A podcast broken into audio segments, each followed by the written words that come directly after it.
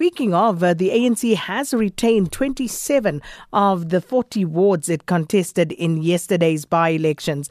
The governing party has also uh, lost one ward and won three new wards. The DA, uh, which contested 10 wards, has retained six uh, but lost four. And uh, the Patriotic Alliance has won two new wards. The IFP has retained one ward and won another. And uh, the Better Residents Association in Mpumalanga has lost a ward. Now, according to the IEC, the average turnout uh, of the by election was 31.94%. Wayne Sussman is an election analyst and he joins us on the line now to unpack some of this. Wayne, thanks so much for your time. Welcome to Updated Noon. Good afternoon. It's great to be on your show. So, the ANC seemingly once again the big winners here. Yeah, look, the Patriotic Alliance are definitely the big winners because there's nothing negative about them, but maybe we'll get to them later. Overall, it was a great night for the ANC. Um, they won uh, two wards off the DA. They're always expected to win that ward off eThekwini off the DA, but they'll be delighted by that win. Uh, they'll be very happy to pick off a win uh, award off the DA in the southern tip of Johannesburg in Ennerdale and Finetown. And I'll be honest, they were also expected to pick up that award in Bushbuckridge. But what's more telling is the way the ANC remains utterly dominant in a province like Eastern, the Eastern Cape and Limpopo. That's where they really ran up the numbers. It's clear that voters in those two provinces like in many provinces across South Africa, have at the utmost faith in the ANC to deliver those better lives and to deliver the services. So the ANC will certainly be happy, particularly if you look at Johannesburg, which is going to be a battleground metro, and Nelson Mandela Bay, which both had by elections yesterday. The ANC picking up a ward in Johannesburg and in Nelson Mandela Bay, they uh, beat the EFF by a very wide margin in the New Brighton Township. So they will be happy but concerned about the inroads the IFP made in uh, northern KwaZulu Natal. And then, uh, uh, as uh, one of our viewers, uh, uh, our listeners was saying, as Piwo, uh, speaking about the Free State and uh, Maluti-a-Phofung, and we discuss these matters almost on a weekly basis, where people call in very disgruntled about the lack of delivery, service delivery in that particular municipality, and yet the ANC won again. So the ANC won by a very narrow margin. There's a new political development called the Maluti-a-Phofung uh, MAP 16 movement. They lost, I think, by less than 100 votes. The ANC will be delighted by this win because they've had a tough time. Um, but at the same time, they would be concerned about the 2021 local government elections. This is the first time the MAP 16 movement uh, contested a by election, contested an election, if they can get their ducks in a row, the ANC will have some concern. But let me also say that obviously this is Ace Magashule's home province. And the ANC were not only able to hold on to this Maluti Fong ward, but also a ward in and Odendalsrus where the DA put up a very good challenge and lost by less than 100 votes. And that will tell you that despite the chaos with Ace Magashule, the embattled Secretary General, the ANC in the Free State and in other parts of South Africa are still able to motivate their activists and motivate voters to vote for them. And then, um, just before we get on to the PA story, Amatole in the Eastern Cape. Now, Amatole also been in the news for all sorts of reasons. And uh, uh the Ward 28 in Kentane, there, ANC bossing it once again. Totally bossing it. Put it, I can't put it better, better than you did it. We know that there's been a history of service delivery protests in the Amahlathi municipality. We know that in other parts of Amatole there's been a, a lack of service delivery, but in, in, in all the by-elections in the Amatole district, and indeed the whole Eastern Cape, bar for one of the awards contested yesterday, the ANC increased their majorities and had a great outing. And then, of course, there's the story of the Patriotic Alliance. Um, and this is an interesting one, uh, Wayne, because in speaking to my colleagues yesterday, I actually said to them, watch this, because I expected Eldorado Park to turn green, and it did. This is a fascinating story. Um, uh, so it's been a heck of a few hours, so I might get it confused. It's either Ward 17 or Ward 18. In 2016, the DA got 9,535 votes more than the Patriotic Alliance. And last night, the Patriotic Alliance turned the by elections on its head and won with overwhelming majorities, relegating the DA to a distant second place and the ANC coming third. It's an incredible story. Gayton McKenzie making that speech.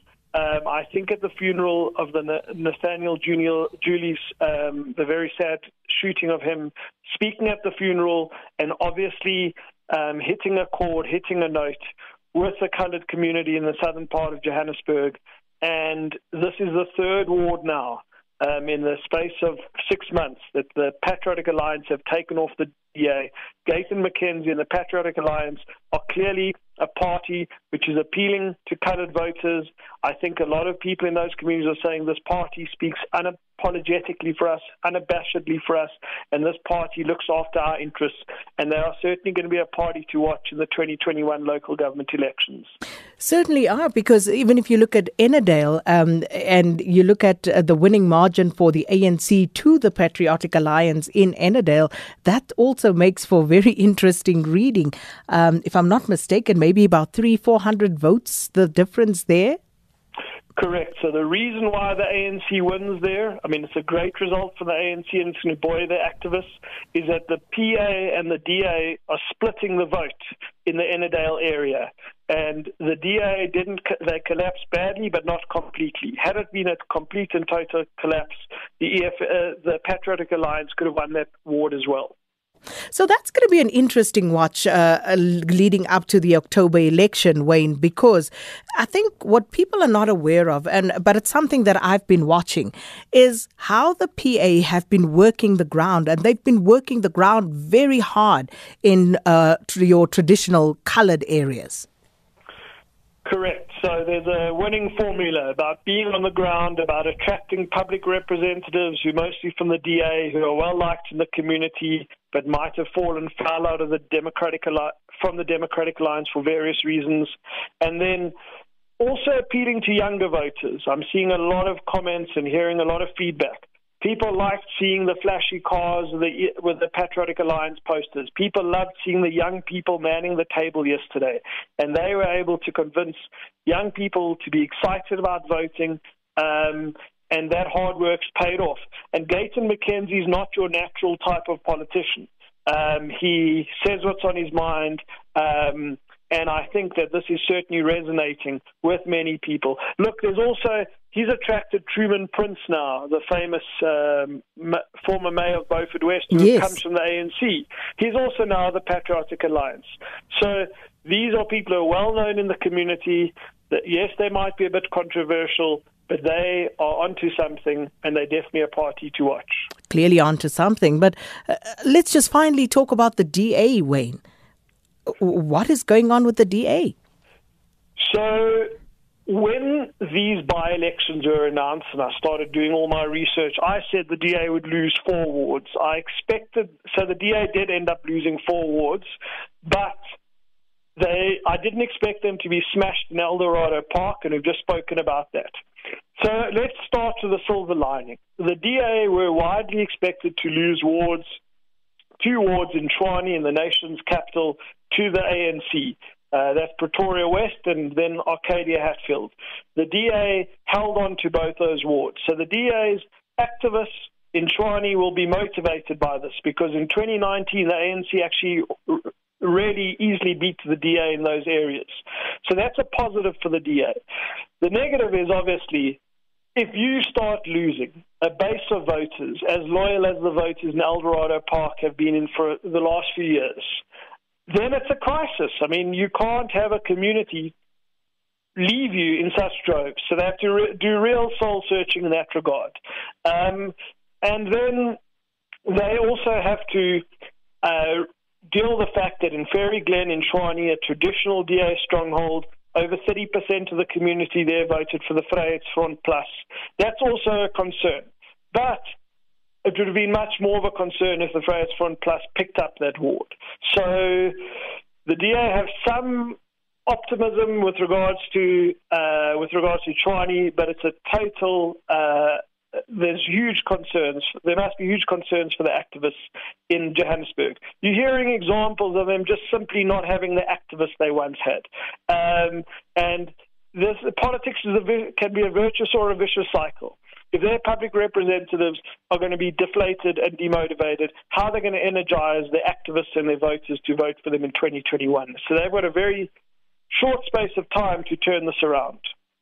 Wayne, thank you so much. Great speaking to you as always. And of course, uh, it really has one salivating at the prospect of what could happen uh, on uh, the, uh, is it the 27th of October? Uh, yeah, somewhere in October.